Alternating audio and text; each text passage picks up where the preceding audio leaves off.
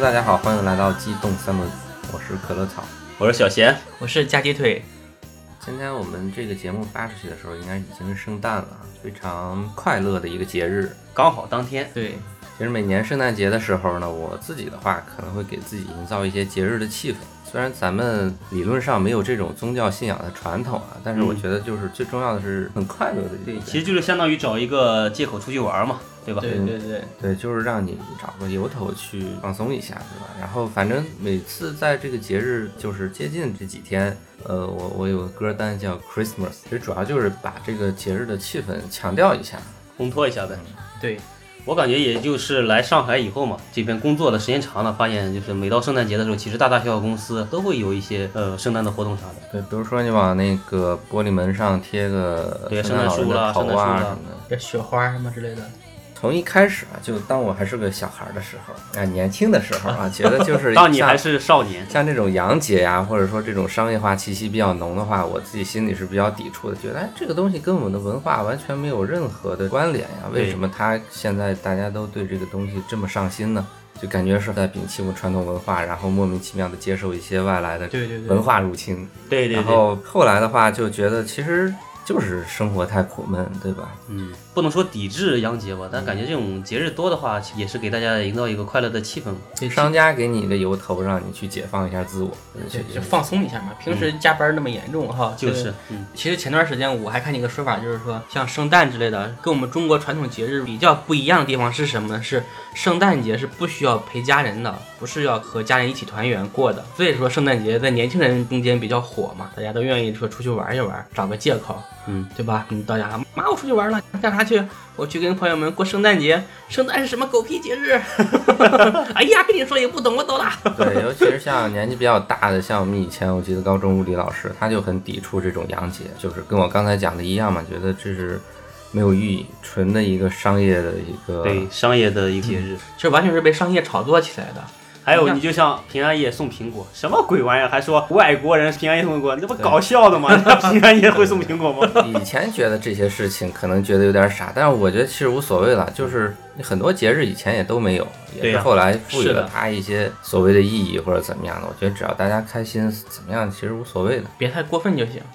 对，因为我感觉就是你过个圣诞节，大家出去玩一玩，吃个饭，对吧？刚好也是周五了，对吧？周五的话，大家可以出去聚个餐啦，玩一玩啦。嗯，反正我感觉这个节日越多越好。天天放假才好。对，不要做那个像我们以前小时候初中课本里边儿那个契诃夫写的套中人，不要就墨守成规，老是无谓的遵循一些传统，对这也没有太大的意义。嗯，其实每年就两个节日，一个圣诞节，还有一个春节。就是你在商场的时候，你会发现这种氛围会特别浓。对特别浓，就是尤其从音乐上面以及装饰上，对，对吧？过年的时候就是什么恭喜发财， 什么那些歌儿；嗯圣诞节的时候就各种主题 Merry 圣诞。 Christmas 对。对，其实圣诞节在国内最好的一点，就因为是它也赶不上咱们春节的那种放假潮，商场能抓住这一波圣诞做一个大的促销啦，刺激消费什么的。嗯，因为毕竟大家还都是没有法定的这个休息日嘛，确休息实，的时候从从国庆到这个春节之间啊，就将近三个多月的时间，这个时间确实很长，需要一个促销的理由嗯双十一嘛， 啊。双十一，对，对，其实以前的时候，每年的圣诞到元旦大概这么一个时间段，在商场线下其实打折也是挺厉害的。现在应该也有，但是这就不怎么逛商场了，不太了解了，对，咱也不去嘛。 没时间去。没钱去。你说的倒对， 所以今天呢，我们先祝大家圣诞快乐。当然，我们前面说了这么多关于圣诞的东西啊，但其实今天我们要聊的并不是圣诞的主题，嗯，而是什么呢？而是盗墓。转的有点大，这个盗墓跟圣诞没什么特别关系啊，但是其实盗墓你想想啊，它是一个阴气很重的一个话题，嗯，你需要在这种节日气氛比较浓的这种阳气比较盛的一种氛围里，去把这个阴气就给它冲一冲。可以，可以的，可以。好，那我们就回归正题啊，聊聊我们今天的这个盗墓的话题。大家可能对这个盗墓啊，可能都比较感兴趣，就是前几年的那些什么盗墓小说很火啊，《鬼吹灯》对《就盗墓笔记就是这些小说改编的影视剧、这些电影啦对对比较对多。嗯，近几年的一些，尤其是《鬼吹灯》的一些吧，感觉对改的会比较神乎其神，然后是大家对这种盗墓啦，还有这种这种分金定穴、什么摸金校尉，对这些东西就比较感兴趣嘛。嗯，但今天我们不是聊这些文化，我们只是聊一些现实生活中比较有名的一些古墓啦，包括一些古墓被盗的一些故事，当然还包括我们的腿儿哥当年盗墓的故事。》，呃，和大家解释一下，其实我不是盗墓啊，我嗯是只是去挖了一座坟而 已。啊那你有没有这用到什么洛阳铲啊，什么对呀这种专业工分具？金定穴啦，什么寻龙诀哈，等我知道有洛阳铲的时候，那个墓已经被填上好多年了。 那个坟，那个坟不能算墓啊。嗯，对，其实这个我们普通人去世以后埋的那个土包呢叫坟啊，嗯像 王侯将相，对是吧王侯将相也叫墓啊，然后帝王都叫陵，是不是也是因为面积大的问题？呃，也不一定，不一定，还是跟你这个身份等级有关系。啊、你可能就是说皇帝叫驾崩是吧？大臣叫薨，有一种说法，其实从我自己只接触过，就对于木婉陵这块儿，我只是在高中的时候去过那个清东陵，那会儿是在天津念书嘛，然后就学校当时反正搞什么活动，啊，就大巴车把大家带过去了，在那个唐山的哪个县啊？遵化市那是我的老家，啊，就就就在那个地方。当时就去的时候，导游我什么都没记住，我只记得看了慈禧墓，然后导游讲了个故事，说，嗯，慈禧墓被炸开过好几次，炸开几次发生了什么我都忘了，无非是一些把东西抢走之类的。 我只印象最深刻的一次就是。那个说什么有一土匪吧，把那个炸开以后，发现那个慈禧老佛爷在里边，这个皮肤晶莹剔透、晶莹如玉、吹弹可破啊，然后 兽性大发，发生了一些不可描述的事情。我我只对这个印象特别深刻，其他的都记不清了。这个我感觉应该是杜撰的成分比对较我我也比是较大，对吧？对，就你想老太太，然后你去世那么多年了，你就你他就们别说那个他那个尸体不腐了，但是活的时候也不吹弹可破呀。啊话不能这么说，人家干土匪的吧，有时候可能就是，不是土匪，军阀啊军阀是吧，军一阀样 嘛。然后 差不多，差不对。然后可能癖好什么哦跟常人不太一样，比较猛，很刚。对对 对，他们说慈禧的那个指甲已经长得很长，然后身上长了很多白毛，它应该是那样。科学上来讲的话，就人死的时候，可能皮肤就会缩水嘛，就指甲会被变顶出长是吧对，被顶出来，应该 是。然后后来还去过几个比较知名的景点，像中山陵啊什么这种。但是这些其实跟我们今天要聊的盗墓，尤其像中山陵这种， 没那种感觉，是吧？ 对。但你要说慈禧墓里边肯定有好东西，是吧？对但我觉得大家对盗墓感兴趣，主要是在于什，就是就里边那个好东西。 对，一是里面的好东西，大家很期待；二呢是觉得这个毕竟跟我们的另外一个世界哈有嗯一个一定的关联，大家觉得这个是不是有一些什么阴森、恐怖、怪异的事灵异故情事对会吧发生，所以大家可能比较好奇。嗯，嗯，中国自古讲究视死如是生啊， 就是你死了跟活着一样，然后你活的时候有什么东西，死了也要有什么东西。嗯，而且以前对那个丧葬这种东西，可感觉是特别特别看重。对，嗯像有的好多帝王，就是生前特别鼎盛的时候，他就会在那个全国各地找一个风水宝地、龙脉什么乱七八糟，就就找一个特别好的地方，然后是说以后自己百年以后就要葬到这里。对，就是有一些这种这种文化吧，应该是，嗯，而且你像以前我看，包括影视剧啦，或者包括一些家里农村里老人，就是对一口棺材就是特别看重，说嗯吧，说最后老的时候就是我这个棺材要怎么怎么地，就生前的时候就会把棺材啦、后事这些东西都料理好。要选一口好的 寿材。哎，对，是，嗯，而且大家对这个盗墓比较感兴趣，就还有一点我感觉特别有意思，就是影视剧上面宣传的一些各种墓里面的机关啊然后是墓里面的一些灵异的故事，嗯然后墓里面盗墓团伙怎么就是破解机关，这种特别有意对，思。还有很多这种新奇的职位、职业、工具、术语，大家好像觉得好像像那么回事儿比。较好玩儿哈，嗯，你像就是咱们前面提到的中国的盗墓文化里面，就是比较可能近几年比较火的什么《鬼吹灯》了，或者《盗墓笔记》了。嗯，像国外的也有嘛，像《古墓丽影》，那不就是盗墓的故事嘛？还有是《夺宝奇兵》，那不是也是盗墓的故事吗？对对对就我就感觉它里边的一些呃墓穴里面的机关以及道具，以及包括这些的破解的这个东西特别有意而思。且里边都会，你像西方的话，多多少少会带点这种神话故事啊，对哎之类神话传说在里还面。有比较火的一个木乃伊系列电影。对，也是算盗墓嘛。然后我发现这个盗墓的题材比较火，其实是最开始是因为那会儿收藏很热，然后就那那几年吧，就有很多收藏的节目，还有一些哦马未都啊什么的也开始出来，那会儿开始出名了。从谁谁谁的墓里面出土的，对 对对，被发掘出来。然后就是收藏热这一波过去还没过去的时候，紧接着就盗墓的文化就起来了，觉得有相互关联继承的这么一个关系。嗯，而且主要是那个《盗墓笔记》和《鬼吹灯》里面他写的那些专业术语啊，我感觉可能是作者是懂一点咱们中国的一些风水、周易、八卦这些知识的，能写出来这么能让大家那像那么回事儿个的对像那么回事儿的，让大家津津乐道的一些情节点嘛，对吧？说不定他是不是他自己真的盗过， 去九层妖塔盗过盗过里面的东西。其实九层妖塔这个墓是有一个原型的，它是真的有这么一个墓，啊，对，前几周的新闻不是说了吗？九层妖塔那个叫对那个墓叫什么来着？，是在青海但好像听说那个墓之前是被盗过，对吧？啊、对，有好几个盗叫洞，雪卫一号大墓，它是有九层嘛，由于它真的是有九个层，据说已经是发掘了两层，还有七层没有发掘。你感觉像练什么绝世武功，只练对啊了两层，还练有两七层武没功练对出来。对，还有七层武功没有练。对，这个墓是唐朝时期一个叫吐谷浑，字儿上可能叫吐谷浑，但它发音应该读吐谷浑。他它以前的古代那个字对，它是属属于鲜卑人的一支，跑到了青海那边，然后创建了一个政权，生活了有几百年吧，应该是到了。到什么时候？吐谷浑应该是被元朝灭的，应该是，反正宋朝跟吐谷浑还打过仗。其实主要是我国的这个历史啊，实在是太丰富了，对吧？历史时间长，然后呢，幅员又很辽阔，各个民族、政权那么多，突然产生了奇奇怪怪、各种各样的这种葬制啊，对吧？古墓啊，然后各种各样的财富都被埋到了地下，嗯所以呢，我们就很向往它。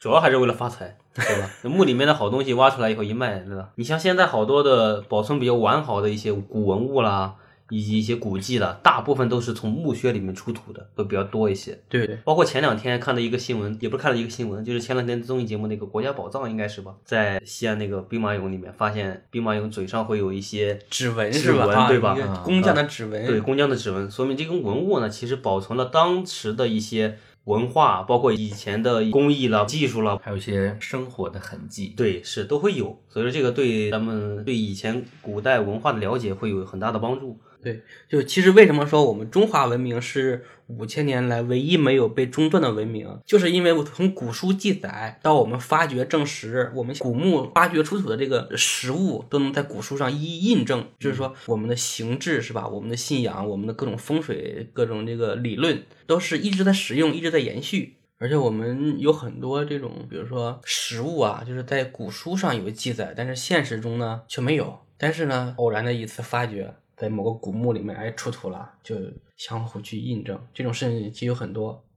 嗯，你像我小时候我们看比较多的，比如说《探索发现》，看过没嗯有？你看过看啊，过就中央十的 Discover，跟走进科学是一个类型的《东西吗。走进科学》，那就有点比走进科学靠要谱多好了啊一点。这啊 Discover 还是引进的哈，美国那个是美国的吗？吗？不，是探索发现呀，还是国内的一些国事情。内的中央十套自制的一个节目呀，主要那个 Discover 应该那可是那能两个个国外的节目吧目啊那可能是探索发现里面会讲很多大漠的一些发掘工作这些东西，嗯，就是有一些很详细的一些考古记载。嗯对，其实咱们这种考古，把整个古墓全部打开以后，其实对古墓的破坏是还是很大的，对吧？打开之后就已经是破坏了。所以就当时我我忘了看了哪个节目了，不知道是不是探索发现的，就记得当时讲的是你挖开以后东西马上会被氧化，所以他们要专业的人要有一些专业的机制去保护这个文物。对对一个是你挖的时候可能会有产生一些破损，另外的话就是尤其是它的氧化，对，会尤其是在颜色上面或者材料的一些质感上发生化学反应的话，其实是对这个文物的保存是很不利的。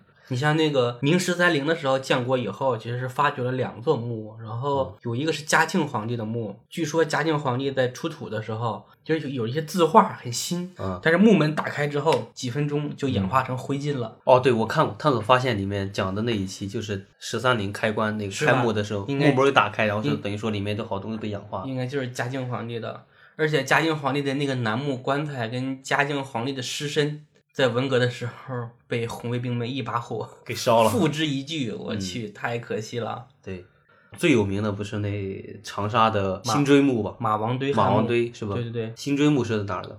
他就是新追墓啊，他就新追墓。你看新追夫人出土的时候，她不是个他的皮肤还有弹性。呃对啊，有那个影像记载的，说那个老夫人皮肤很好，怎么地的也不脱水，而且说古墓他们刚打开的一瞬间，也不一瞬间，就几分钟内嘛，啊里面保存那些贡品啦、这些东西都是比较像那个新鲜的一样。嗯，然后是突然间就是氧气一接触氧化以后，整个里面的东西都反正褪色的褪色，就是变成那种灰烬的灰烬。嗯，辛追应该是西汉初年，就是分封的一个长沙国丞相叫利苍的夫人，那距今应该有两千多年了吧？两。千多年，对，嗯，两千多年而出土尸尸这种案例几乎没有， 几乎对没有。。所以说以前对这种墓穴的保存技术真的是强。对他那个，我当时看了，就辛追夫人的这个尸体为什么会保存到现在啊？就是在这个入葬之前，先在这个墓坑里面铺一层的炭，嗯，铺完炭之后再铺那个叫白膏泥，这种泥其实它应该属于一种矿物了吧？对对对，吧因为它烧完以后，它就是被打成粉，就是水泥那种粉以后，嗯它的密度比水泥还高，就是密闭性更强一些。对对，嗯就据说工人在挖掘这个辛追墓的时候，就是从白膏泥里面会刨出来一些当年落下的是一些树叶儿，哦还和新的一样，但是只要一接触空气，立马就被氧化。所以其实上就是好多古墓保存的好，它做到最好的一点就是隔绝氧气，与对空气隔绝，对吧？对对嗯对，这个一隔绝以后，可能导就是整个包括一些，比如说里面的漆器、一些就是食品这些乱七八糟，嗯包括人的尸首这些都没有一些氧化掉的一些迹象出现。对对对，辛追的这个尸身被发现的时候，当时很多人都很震惊啊，两千多年还是一具尸尸，没有腐烂掉。而且当时好多刚发掘出来的时候，一些网上流传的一些，也不是网上，当时应该就是民间了，流传说什么辛追夫人被挖出来了，然后是老科学家把老太太请出来 坐一起，还聊了聊会儿天， 就是讲的特别有意思。这些人真的是对，就杜撰的特别特别大。 词意造谣。对，后来就是对这个辛追夫人进行解剖嘛，发现她是因为在夏天吃了那个甜瓜，吃了甜瓜之后，然后引起的心绞痛，最后就是暴病而亡。嗯，操！这个故事告诉我们要适当的摄入果糖。对，然后在他的墓里面，当时没有发现那种金银器，只有漆器，用漆雕刻出来的那种工艺品。嗯，然后据说就有一道法令，当时刘邦建国之后，国内比较穷嘛，就说王公贵族死了以后不允许用金银陪葬，所以呢就只能陪葬了一些漆器。但其实漆器在当时来说是金器的十倍价格，所以其实更贵。而且长沙马王堆汉墓，大家可以去搜一搜，这个真的是出土了好多好多的国宝级文物，包括那个上面有一个素纱单衣，对，，就是那个辛追夫人身上是穿了吧个素纱单衣嘛，这个只有四十九克重。后来国家用尽各种各样的人才啊，用尽了各种各样的这种手段，仿制了一件塑料单衣，但是它的重量是四十九点五克，还是比它多了零点五克。其实好像说他那种素纱单衣的那个蝉是已经灭绝了，还是就是没有了？这可能是蚕不一样，对对对，蚕土的丝不一好像样。是重量会比以前的会重很多，嗯，导致这个塑料袋你怎么就织不出来它那个重量？嗯，而且你想想，两千年前，两千年前织的衣服，现在都复原不出来。你想以前的工艺其实很高超啊，对，其实他们说这件塑料单衣是什么呢？是古代的性感 睡袍。啊就情趣内衣呗。真刺 激。对所以国家为什么打击盗墓呢？主要就是因为它这个盗墓的时候，它肯定也有一些它讲究的方法，但是它呢做这个事情是为了敛财去的，对我们的文化发现发掘其实没有任何帮助的，而且会起到一定的破坏作用。 嗯，就是比如说我一个墓里边可能有一些完完整整的一套东西，它可能会还原当时这个朝代这个人物的他们当时的一个文化礼仪、风俗习惯。但是你可能你盗墓的话，你东盗一件儿西盗一件儿卖出去了，然后这个东西它就不是一个系统性的一个发现了，所以你在研究上面也会存在一些困难。对，所以不管是从文化上还是经济损失上，我觉得都是所以国家要严厉打击这个事情。主要是在这个文化上的一个损失。对，这个是比较大的。其实挖坟掘墓这种事情啊，在从建国以前啊，只要是知道你是挖坟掘墓的，基本上都是死刑。就盗墓的那些的古代只要知道你是盗墓的，就只要被抓到都是死刑。嗯，可能是跟儒家的什么什么孝啊之类的这种，嗯可能是比较违背吧，然后刑法上会比较严格，是的，是的是。对这种传统体制的一种严重的破坏。但实际上，我们中国很多的墓啊，都是在战乱的时候都被挖了。你看当年皇朝的时候，去挖了唐朝的墓，是吧？嗯，其实唐朝皇帝十几个大墓吧，将近二十个大墓，只有武则天和唐高宗的墓没有被挖的被盗啊，其他都被盗了。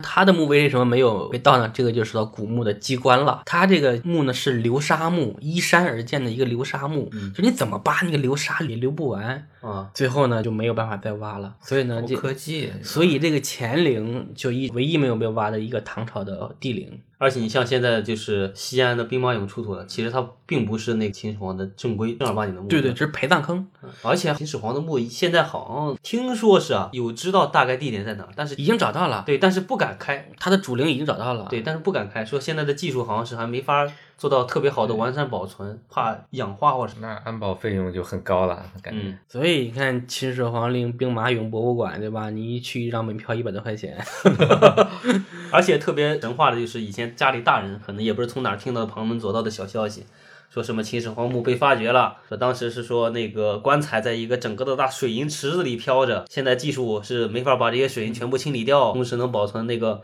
棺椁不腐，尸体不腐。对，这样的话没技术，所以说现在没开墓。就就秦始皇陵的墓还没有塌，它的下面还是整个还是一个墓室的一个结构，而且里面啊，据说啊是有很多很多的宝物啊，那指定的呀，把六国的这种七国连上秦国啊，七国的珠宝都葬在里面。肯定得有很多人盯着那个墓啊。古代的皇帝是这样，是继位第二年开始修自己的陵。嗯，秦始皇一共在位三十七年，然后自修己了三十六年嘛，对修了三十六年，而且不是说嘛，就是秦始皇的陵相当于地宫版的阿房宫嘛。对，发动了七十二万的刑徒去修陵。嗯据说啊，在修内陵的时候，就是就是主墓室的时候，嗯，当时里面有三万多工匠在里面干活儿。快完工的时候，就是为了保密嘛，保住这个墓道的保证墓室的这个隐蔽性，对吧？对不被嗯外泄，然后就要赵高嗯下令把那个工匠都封到了里面。据说有三万多人，全部死了是吧？对对对，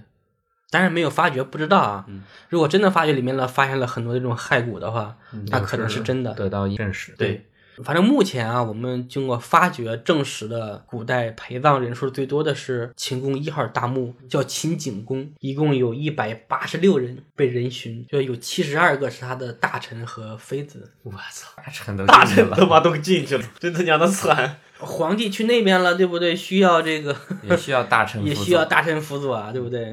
那问题这边的那个 皇这上边的儿子怎对么啊，办？这边的国师就不管了吗？再西选呗，对不对？ 可以，选新的，想也挺可怕的啊！你说好好的人就直接这 个。这谁还谁还敢考取功名啊？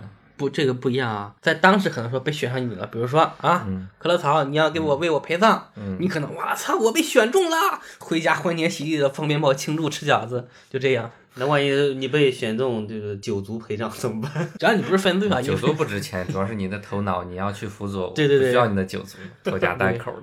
天我每左边每月是的可乐草，右边是小贤啊， 我们一中起间埋着加鸡腿，我们一起录节 我们辅目佐，君王吧。 我们一起录节目，而且秦始皇墓里面有一个特别特别火的影视剧，我们成龙大哥演的《神话》，不讲的不就是秦始皇墓吗？对吧？嗯？啊嗯，说不定现在挖开以后，真的有一个人这个秦始皇到底有没有吃这个长生不老药，也难说。 对，你好，我是秦始 皇，其实我没有死， 我需要五百块钱的启动资微信金。转账三百块微，信转账三300块三百块。懂我意思吗？我向敬礼。啊，还有古墓里面他们有传说有那种长明灯，就是古今中外说都有说有长明灯，而且对是烧了几千年的，几千年不灭。他们说秦始皇是用人鱼， 什么人鱼？就古代的一种生物嘛，就是嗯，鲛人。美人鱼吗？什么东西呢？ 你你不知道他们只是在这个古籍里面有这种嗯用鲛人，就是哪个一鲛个呀一个虫字旁加一个交通的交，啊，鲛人，鲛人那不就那不就是美人鱼吗？对，用它炼出来的油，据说可以烧一千年啊，这个就比较神话了。怪不得美人鱼灭绝 了，都被被做成长明灯了 都，被炼油去了啊。都被拿去炼油 了。据说是可以燃烧一千年，但是你想想，其实古墓被封上之后，里面的氧气烧没了，它它也灭了。我估计，我自己的推理啊，很多人在发掘古墓的时候，发现有这些里面有有灯亮光之类的，很可能是一些，很可能是灵火或者就自是然的一些灵火。碰到一些，就是氧气突然间着了，是吧？对，还有你像比如说在这个马王堆汉墓被发掘的时候，嗯，就是因为在这个挖坑的时候，它有那个是火洞子嘛，就是就应该是里面的一些有机物嗯，腐蚀产生一些沼气和这个嗯对空气对接之后，然后就发有生明火了。对，可能发生明火。你就说那个像刚才咱们提到那个墓穴的机关，你说流沙墓一个，还有就那种刚才你说的那个火墓嘛，可能就是一些里面会夹杂着一些什么气体，然后是等挖墓的时候突然间就冒火了。对对对，嗯就说到机关啊，我跟大家讲一下，大家看这个小说里面还有电影里面，觉得那些古墓里面机关很厉害哈、嗯嗯，流石飞弩，嗯有什么机关滚石的之类的，我觉得都扯淡。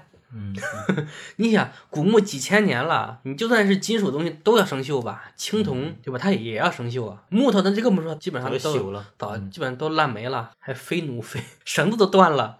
嘎嘣儿，所以那些机关，我觉得都是扯淡的。但像这种流沙墓啊，这种它属于是 用，嗯比方法，对对对，这种还可以保存，我觉得。嗯，而且经过地震啊之类的，它有一些像什么滚石啊，也也都失灵了。其实应该是这样，就是这种墓穴以前的为了防止盗墓做的一些呃盗墓机关，其实应该是都做有，嗯肯定是就是有千年就是机关失效了啊，这些乱七八糟的可能会有。保存下来的可能最多也就是那么流沙了，像那个气明火墓那种的可能也就少，气的都跑没了嘛，对吧？嗯，都没有了。嗯，对，然后还有像那个什么，像那种长明灯，我觉得就更是扯淡了。而且长明灯，我感觉我现在想了想，它应该是这样吧，就是你在墓穴里点了很多灯，它也是会起到一个把你空气中的氧给消耗掉的一个作用。对然后是你灯灭了，氧气烧没了，里面就相当于是无法氧化了，处在一个就是缺氧的状态，整个里面墓穴里面的各种器物啦，包括尸首了、棺椁这些都能保存的很好。对对嗯对，所以其实古墓并没有那么玄乎。 嗯，当然咱们也是知道的很片面、很冰山一角，就是发散一点的阴谋论的一些说法，嗯可能这些东西里面会发掘出来一些很神鬼鬼、奇奇怪怪的东西。国家这种有一些专门的机构对这些事件做一些研究，对吧？这种事情你肯定是大众是不知道的。 可能真的有僵尸，也不能告诉你是吧？对呀、你其实发现我们国家就是在八九十年代啊，有好多这种灵异的鬼故事。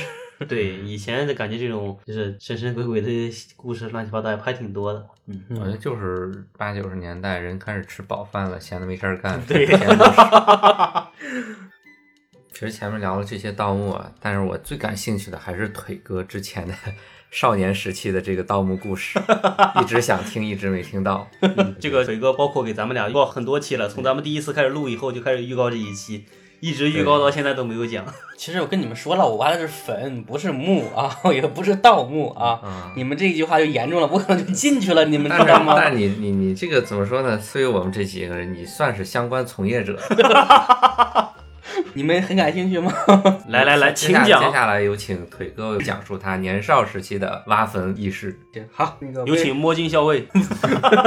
为了节目啊，就跟大家这个介绍一下。其实小时候不不太懂事。这个故事呢，发生在哪一年呢？发生大概在九八年还是九九年的时候。啊，其实那个时候国家大搞这种经济建设嘛，然后还有一些基础建设吧。然后你就讲你的，就不要上纲到国家层面了，好不好？为什 么背景会？铺垫嘛，对哦讲故事。当时呢是因为国家在铺设一条高压线路，要从我们那个村子穿过去。嗯然后呢，他就要挖那个地基，然后就在我一个小学同学的家门口的那个位置上嗯打了那么一个洞。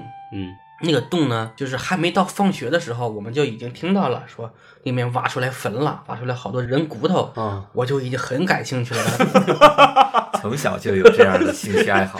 然后放学之后呢，第一时间我们几个小伙伴就偷偷偷偷都跑到那个边儿上那个那个基建的坑的边儿上啊嗯去看。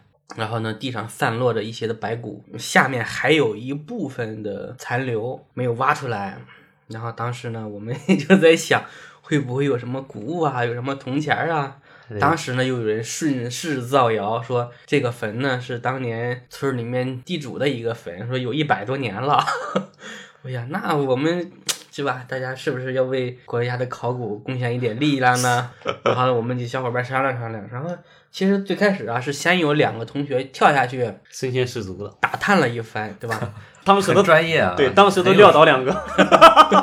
很有战术。就是怎么去，我们很简单嘛，就是用自己的脚去踢那个坑边上的那个土墙，嗯，看有没有声音。结果这个脚就是洛阳 铲， 洛阳脚。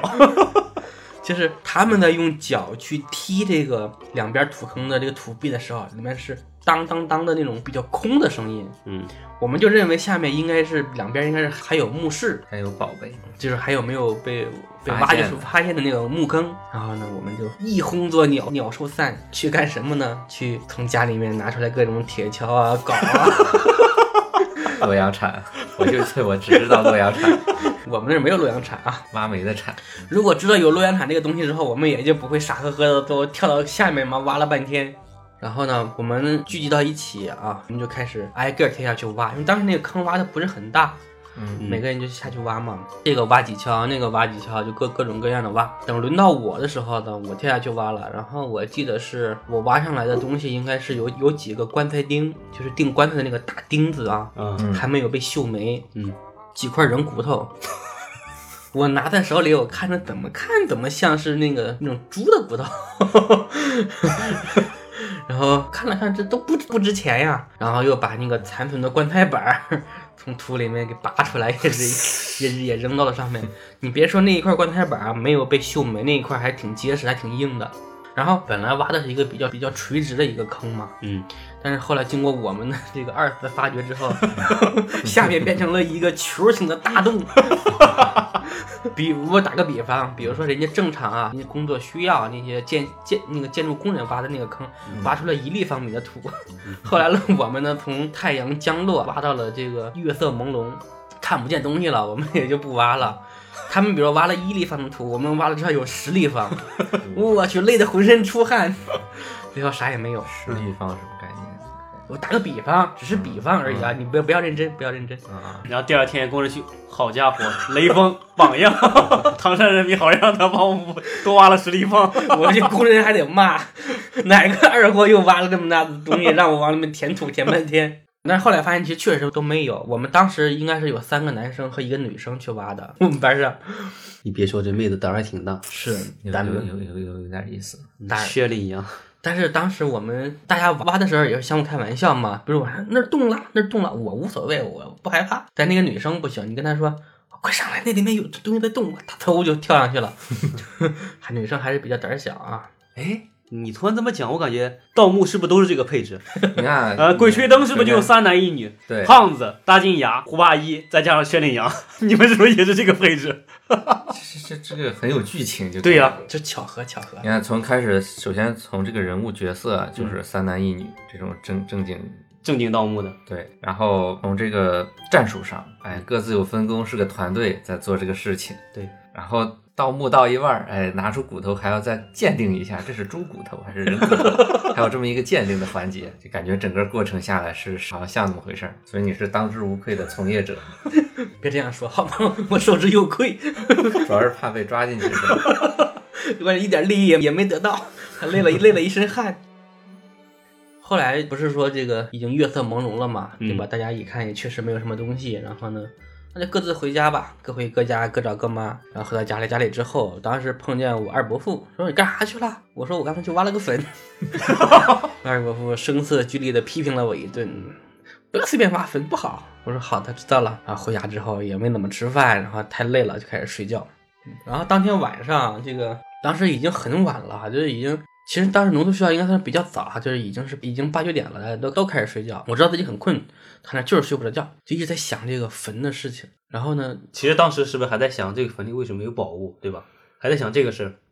没有，当时已经不再想这个东西，因为我当我已经很确定这个坟就是个穷人的坟，没有什么 东西，什么也没有，但是就是什么都睡不着觉。后面因为我二伯父批评了我说挖坟不好，小心鬼找你来，然后 心里啊还是忧虑，心里就有产生一点恐惧，这也睡不着觉，那也没怎么办，就只能辗转反侧在床在炕上。嗯，后来就听到那个钟响啊，已经敲过了十一点，当当当当，因为在数嘛。哎呦，我的天呐，越来越害怕，越想越心虚，就越来越睡不着觉。嗯，然后这时候感觉耳朵啊异常的那个，灵敏啊，对，就听见外面呼呼的刮风啊，外面那大树的声音。来找你了。我操！我一想他妈怎么了？然后院子里面有那些东西被被刮起来，然后有一种叮铃咣啷的。对撞击的声音。嗯，然后这时呢，还就听见我们西屋，西屋当时没、没有人住嘛，嗯就听见有那种哗啦哗啦哗啦啦的那种声音，就特，当时我想，他妈吓的，尿，然后就是离感觉离门很近的地方就已经、已经出现那种声音了。嗯，哎呀，我感觉我身都开始出汗了，吓得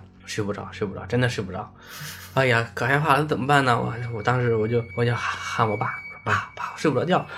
然后怎么喊怎么声音也喊不出来，没没有声音。说不出话，就有点那个被鬼压的感觉是吧？就喊就有那嗓种子就感觉喊不出来了是吧？嗯就就反正有那种感觉吧，嗯但是怎么喊都喊不出来。哎呦，我想，最后可能是一激灵的一下子，啊，就突然蹬了一下腿，嗯 蹬了一下腿，把你爸 蹬醒了。没有也没醒嗯，我爸也没醒。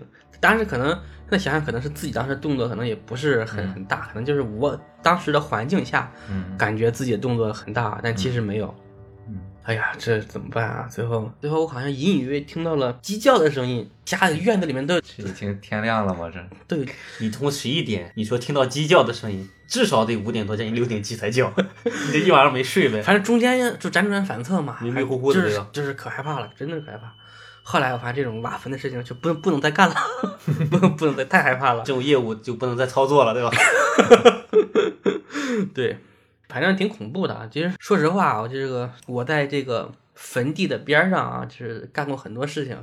嗯干了 For example， 刚才那个挖坟就已经过去了啊，嗯其实我后面还挖了一个坟，你看来你这业务开展的就是挺长不是线的呗。那个是无意的，那个你们要听吗？对，请讲。对，说出你的故事。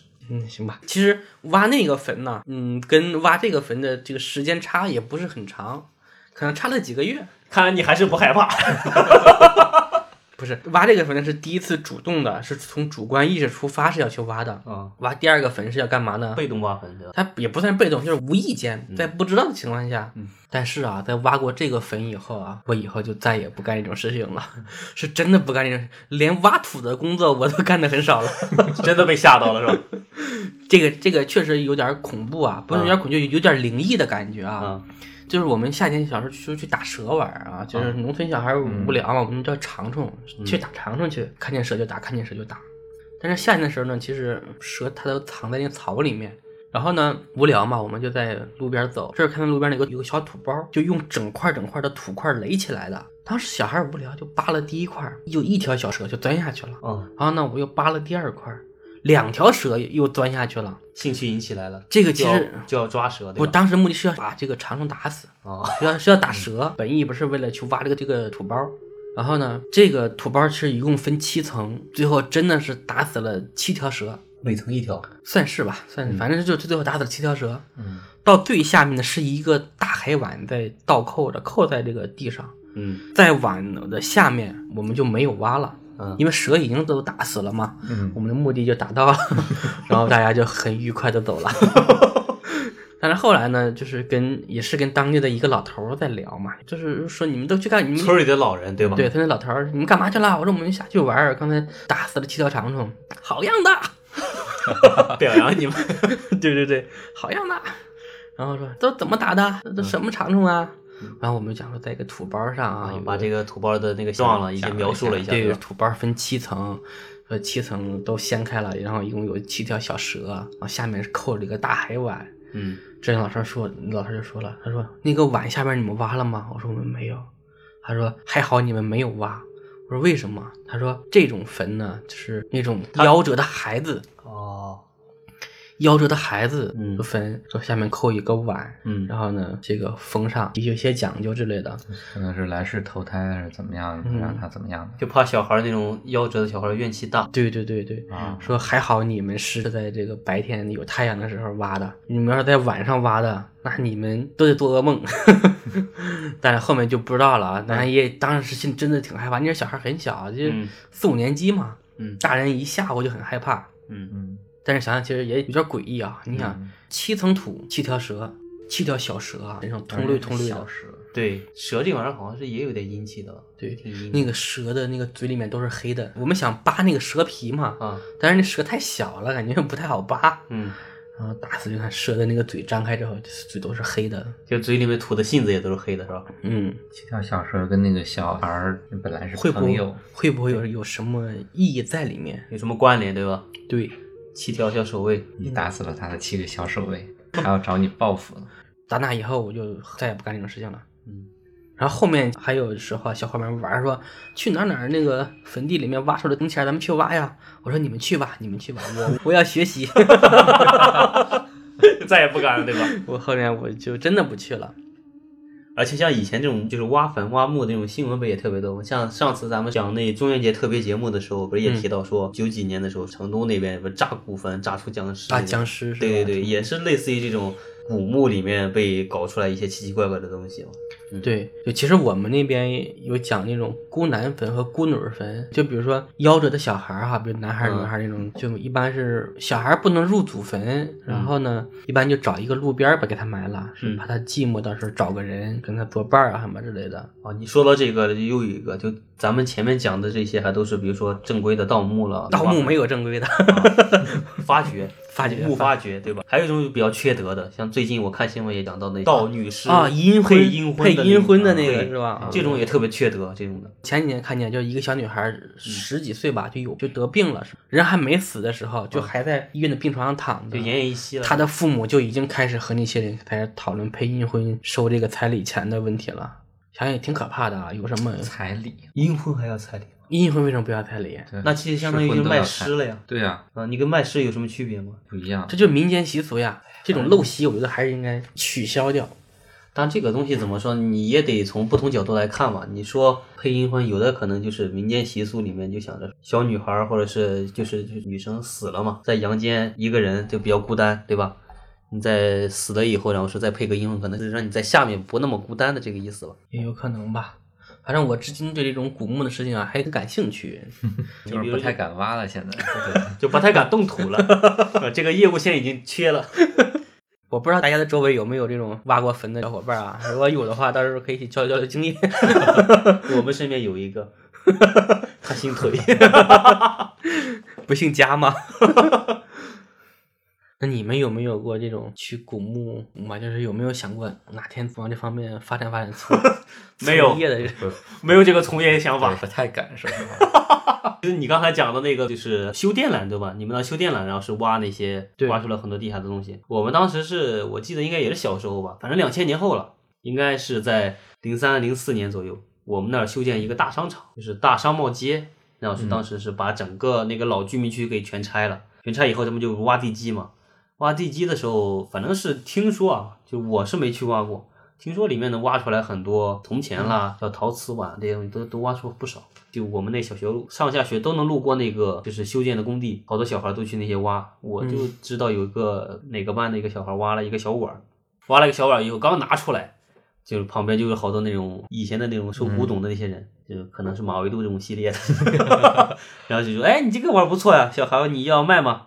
那小孩说：“那卖啊，可以卖啊。”然后说：“你感觉卖多少钱？”他说：“小孩，你看看吧。”那个人说：“啊，那我给你十块钱行不行？”小孩这儿么啊多，这么嗯二三年级应该零三零四年吧，那时候十块钱跟现在的一百多不相上下，巨款啊？巨款，一个小孩拿十块钱，我勒个天，而且还没喊价，直接就给你十块，那可铁定得卖啊，直接就卖给去了。卖过去以后，然后是听说就是家里大人就拉着他去找了，结果那个人也走了，啊，对，这个我上高中的时候啊，你又重蹈旧业了。妹妹高三正在中午嘛，当然有一些同学是跑家的，嗯，他们呢回来之后说。你听说了吗？咱们这个城南关的城城墙下面发现了这个几大皮缸的这种铜钱儿，然后呢，他就抓了一把铜钱儿出来。我一看，我操，真的是各种各样的铜钱儿啊！根据铜钱儿上的年号，我去查了查，最早的一枚铜钱儿是宋朝的，那就很早了呀。对，因为都有字典，字典的后面都有那种各个朝代的年号，我就对照那个去查。那你这感觉是挖了一个收藏家的，他们很可能是什么？很可能是在这个解放的时候，那些有钱人埋的，把钱埋到了那地方，然后跑了，想等将来打回来的时候再再挖回来。嗯，然后后来嗯那你说这个，我又想起来一个，应该是我爸小的时候，村里挖那个挖井，就挖那个老枯井，那挖出来很多的大竹筒。我们那竹子多，就就是很粗，就可能是有大腿粗那种竹子，竹筒一看就是后封起来的。打开以后，里面全部都是民国的那种金银券， 但是你想想，金银券都不值钱。现在收藏值钱呀？对你收藏肯定是那么值钱，但以前的跟他娘的津巴布韦币差不多， 都想一捆儿一捆儿的去买东西。我之前我们老家那边也有一个叫开阳驿的地方，它是大概春秋战国时期就开始建成的一个地方。就现在去的话，那些守城墙还是能看到的，村子的就是那个原貌保持的还是比较好的。只不过现在村民不在里边住了，而是在这个城墙的外围住了，因为这个城本身也不大。当时我小的时候去的时候，还是有村民在里边住的。然后当时有一个大爷，他也无聊嘛，坐那儿没事儿干，开始给我们当导游。哎，这个以前是县衙，那个地方以前是奶奶庙，那边城隍庙。嗯，然后说啊，以前这个前几年什么时候来挖那个修自来水的时候，也是在城外不远的地方挖出了说很大的一块儿那个铜钱，嗯，就不是很大一块铜钱，不是说就一个铜钱，是就一很块大儿一绣在一坨哦起的，啊嗯，它是绣在一起的那种。过了没一会儿，老老头儿突然弯腰捡起来一枚铜钱， 然后我说：“哎，给你们吧。” 然后我就拿走了。 我忘了是哪年的，反正是清朝后面那几代皇上哪个我忘了，现在还在你家里吗？对，在我家呢。 五块钱卖不卖？不卖。 我我我现在就就想想有点蹊跷，对啊老头儿突然就走着走着弯腰捡起一枚铜钱，我们就看着眼睁睁的他他突然弯腰，一看干啥去捡铜钱去了，我去，然后给我们了。啊，说铜钱儿，就是我们国家啊，可能到目前为止发掘铜钱儿最多的那个墓，应该是汉废帝刘贺的墓，据说是挖了十吨，十吨的汉代的五铢钱。然后刘贺墓真的是最近几年啊最博眼球的一个墓了，然后出土黄金两百七十多公斤，好像是我去，有金饼、金板，金 砖、金元宝，没有那些没有，主要是就是金饼，然后林纸巾和马蹄金，好多好多啊。腿哥不要流口 水，真想咬一口下来了。一咬嘎嘣儿巧克力。其实，在考古专家的这个眼里，嗯它就最值钱的是什么？是那些竹简、木牍啊，这些带有文化、带有文字的东西。文字或者画对能描述当时的一个状态的，现在我们出土了很多的这种古简啊，就是证实了很多的东西。你包括在湖南出土的云梦楚简里面，呃，云梦县出土的秦简里面，就是说这个秦朝的这个暴政啊，其实没有古书上写的那么邪乎哈、说什么。像那个陈胜吴广起义，不就说这个大禹时期哈，对吧？是要、要被斩，那说反也是斩，当然也是斩，还不如反。但其嗯实他那个呃云梦的那个竹简里面说的是，真的是因为这种大雨啊，自然现象是不会那个被斩首的，顶多就罚几天功而已，或者被打几下。其实古代可能还是老百姓太简单了脑子，就是随便编点瞎话哈、哎嗯就信了，他就信了。嗯，主要以前的你像这种官方媒介对外输出的一些就是信息，那都是官方能把控住的，嗯所以说就老百姓可能得到的消息就比较少。嗯很少很少，都是别人说什么就这种信什么。呀、对对呀、呀、啊，对，还有上次是清华简还是哪里出土一批古代的竹简啊，就证实了我们读了两千年的《尚书》是一部伪书，被伪造的。尚书就是四书五经，四书书哦五经里上面书对尚哦书，然后还有我们现在的《道德经》啊，有五千字哈，嗯但是后来出土最早的《道德经》只有两千多字，对，不过想想，像那个四大名著里边儿，包括比如《红楼梦》，《红楼梦》这种的，后面几十、二十回还是四十回的，后面四十回了。都是后面续上的。对，嗯其实我一直在想啊，就是据说啊，就是后四十回的一部分手稿，曹雪芹已经写出来了，但是没有整理好。那部分手稿就是散佚了嘛。要是他妈的能找到，这得卖多少钱呀、我敢保证啊，十亿起，至少可以卖十亿起。嗯我觉得如果去可能拍都卖不止哎，你光就是红雪啊这么庞大的一个这个文化产业，嗯，它市值得多少钱？你这四十回完全是要改变这个产业的。如果那部分手稿要是被发现、被找到，他妈发财了，几辈子吃喝不愁，每天天天点钞票吃火锅我都吃不完，我估计。人人都有发财梦，其实这个墓里面挖出来的一些东西，还有咱们以前祖上呢，可能是家里面都会留一些就是老物件儿、老东西的。对我就听过啊，就是我奶 奶以前的时候，因为我好像记得我奶奶说，我们以前祖上是那种当地的武举人，啊，家里面就会有很多以前古代留下来的赏赐你的一些铜钱啦、金币乱七八糟，对吧？嗯，然后是我听说在文革期间不是破四旧嘛，会宣传让你把这些老物件儿拿出去，漆器、瓷器砸掉，嗯对吧？老的那种铜钱什么的拿出去充公，嗯，当时的全国炼铁、有这么个风全潮国，炼铜的那个风大潮的时炼候，钢，对大炼钢，我听说就我奶奶农村的大箩筐，嗯就很大箩筐，然后背了两扁担的那个铜钱去扔桶了，扔桶了。你要这个钱两扁担呀、这个钱要留下得卖多少钱？就像我刚才说嘛，我同学不是说嗯我们那个县城里面发现了很多这种铜钱儿嘛，嗯，他们就去抢，然后有人当场就收，是五十还是五块，我记不清了啊，可能是肯定不会五十，应该也就五块钱左右吧。但据说有的人啊，是当天下午就卖了两三万。我操！你说抢多少钱？妈的，生气，对，你看腿儿哥的气氛，生气生气生气！不是，当时我在上学，不上学就好了。 不让学你肯定当时就发财了。上学真的是能改变人的命运。 错过了第一桶金。对，对，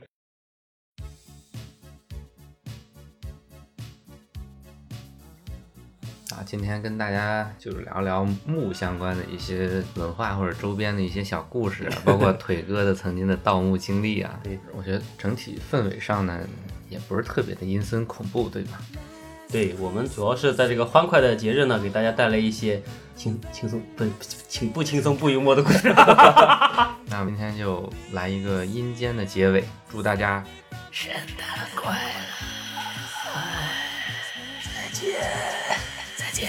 拜拜。 Christmas, I gave you my heart, but the very next day you gave it away. Please here to save me from tears. I'll give it to someone special, special.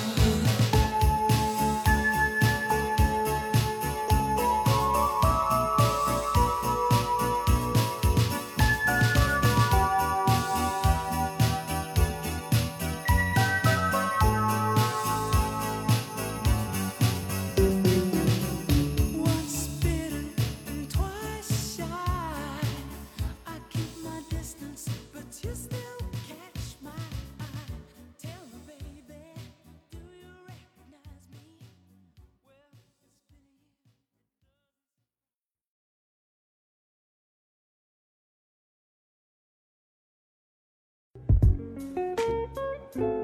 感谢大家收听我们的节目。如果听到这里，说明你对我们的这一档《机动三轮》还算有兴趣，所以不妨把我们的节目转发给你的朋友，也欢迎您能订阅我们《机动三轮》。